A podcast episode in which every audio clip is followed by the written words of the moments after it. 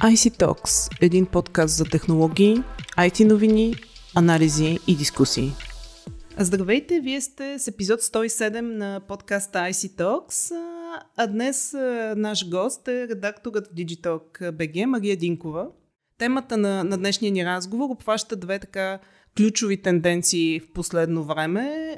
Новите технологии и в частност изкуствения интелект и зелената трансформация – на която сме свидетели и така към която са насочени доста политически, економически, усилията на бизнес и обществени усилия. А, та директно на въпроса Мими, как изкуственият интелект помага за зелената трансформация? Може би преди да отговорим на този въпрос, трябва да уточним какво точно включва а, понятието изкуствен интелект, тъй като ние го употребяваме доста а, но в него влизат а, доста, доста решения. Това са всичките базирани на правила системи, а, които можем да, да имаме предвид, включително машинно и дълбочинно обучение, невронни мрежи, а, обработка на естествен език, а, предиктивни анализи, компютърно зрение, роботика, всичко това а, попада под категорията изкуствен интелект. И всъщност този тип решения наистина могат да се окажат доста полезни, доста обещаващи за разрешаването на климатичните промени, с които трябва да се справим, да ускорим зелената трансформация и въобще да напреднем в тази област.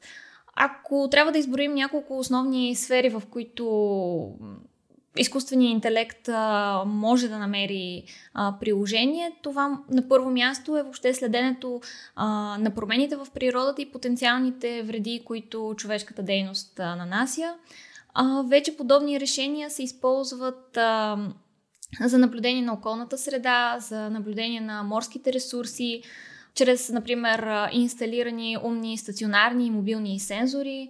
А, също така всякакви системи, които могат да следят за незаконен риболов, а, така че да бъдат предотвратявани подобни, подобни дейности. А, друга сфера, в която изкуственият интелект може да ни помогне, това е за по-ефективното а, управление и използване на ресурсите, които има планетата. Например, изкуственият интелект може да ни помогне да се справим с хабенето на водните ресурси, което е доста сериозен проблем за голяма част от а, районите в света. Включително може да ни помогне и за по-оптималното използване на водните източници, вече има доста а, решения базирани на изкуствен интелект, които са приложени при, например, поливни системи. По този начин се помага да бъде по-оптимално използването на водата а, спрямо съответно а, външните условия. Друго, за което може да са ни полезни тези решения, е да разберем климата и околната среда. Например, използват се предиктивни модели за навременно реагиране при бедствия. Нещо, което широко се използва в, да кажем, Япония за справяне с цунамита или земетресения, за създаване на модели, които да ни да помогнат по-добре да се уточнят кои са рисковите зони, къде трябва да се положат усилия, какви могат да бъдат рисковете и последствията от подобни разрушения. А, като цяло, ако трябва да обобщим, изкуственият интелект ни помага да взимаме а, по-точни а, решения на база на данни в реално време, по-адекватни решения, а, с които да се справим с проблемите, с които се сблъскваме в околната среда, а, включително намаляване на замърсяването, намаляване на обезлесяването, също така в тази категория може да сложим дори разпро- разпространението на епидемии, пандемии а, за което също изкуственият интелект може да ни помогне. Да погледнем а, и към обратната страна на медала. Така, изкуственият интелект и новите технологии са свързани с голяма консумация на енергия и ресурси. Нали, общо известна истина е това. А, това не спъва ли точно зелената трансформация? Абсолютно. А, това е едно от основните предизвикателства, когато става дума за прилагането на изкуствен интелект за устойчиво развитие и за постигането на екологични политики. А, на практика това е един нож с две остриета, а, тъй като за обработката на всички данни, които, си, които използва и които са необходими на изкуствения интелект, както каза, изискват енергия. А, според доклад изготвен за Европейския парламент става ясно, че енергийната консумация на иката технологиите се очаква само да се повиши през следващите години а, и до края на десетилетието да се отвои до 13% от общата световна консумация, а, което ясно показва, че има проблем, който трябва да бъде разрешен в тази връзка. А, именно и за това Европейския съюз а, говори все повече за така наречения а, двоен преход, т.е. постигайки м- и а, дигитална трансформация, а, ние трябва да следваме и да търсим зелени решения. Не трябва да разработваме технологии, които не са базирани на устойчивото развитие, в най-общо казано, а, за да можем а, да не задълбочаваме допълнително и без това вредите, които сме нанесли на, на околната среда. В противен случай наистина ще се стигне по-скоро до повече климатични промени, повече замърсяване и повече загуба на биоразнообразие.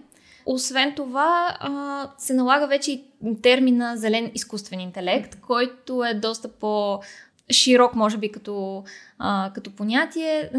Според него трябва да създадем една а, устойчива инфраструктура за изкуствен интелект, а, да се спазват а, конкретни политики и добри практики по отношение на използването на енергийните източници. Отделно трябва и да гледаме не толкова в краткосрочен план какъв е ефект от изкуствения интелект, но да погледнем всъщност какво би било по-дългосрочното му въздействие върху а, околната среда, доколко етично, отговорно и устойчиво го използваме. Понеже спомена Европейския съюз, как се справят европейските държави с въвеждането на изкуствен интелект в зелената трансформация? Вероятно можем да кажем, че европейските държави са едни от а, лидерите в това отношение, а, поради простата причина, че, например, Европейския съюз е единствения, който в момента обсъжда правна рамка за. Тоест и поне има някакъв сериозен напредък а, за правна рамка на прилагането на изкуствения интелект. Така че имаме надежда в, в тази посока, но експертите са категорични, че има доста още работа по отношение на устойчивия изкуствен интелект и как да го прилагаме по по-зелен начин тъй като тези въпроси все още не са, не са намерени точните отговори на тях. Включително трябва да видим какви политики точно ще бъдат въвеждани, как административно може да се подпомага разработката на подобен тип технологии, какви грешки трябва да се избягват, кои са вече утвърдените добри практики, които можем да продължим да прилагаме. Наистина е важно а, да се гарантира, че ще бъдат а, заложени в а, всичките дигитални инструменти и дигитализация, а, ще бъде заложена идеята за зелен преход. И един от а, интересните варианти, който се предлага, е да се използва система за оценяване на всяко едно решение което може да бъде описано като изкуствен интелект и, например, разработено от частни компании, да, бъд, да премине през един такъв етап на оценяване. Като тук трябва да вземем предвид не само директните последствия от прилагането на технологията, тип а, какви точно сурови материали използва или какво е енергийното потребление, а всъщност да се види непрякото въздействие, като за целта съответно, разбира се, ще трябва да бъде разработена някаква методология, която да следи доколко прозрачно, прозрачност има по отношение на функционалността и въздействието на тези системи. И като цяло, да, можем да се надяваме, че ще има някакъв общ механизъм за одит и сертификация на този тип решения. Поредните европейски сертификати. Поредните, да. Добре, много ти благодаря за, за това обобщение и за коментарите. А на слушателите на подкаста IC Talks следвайте ни в SoundCloud, Google Podcasts, iTunes и Spotify и очаквайте следващия епизод. До скоро!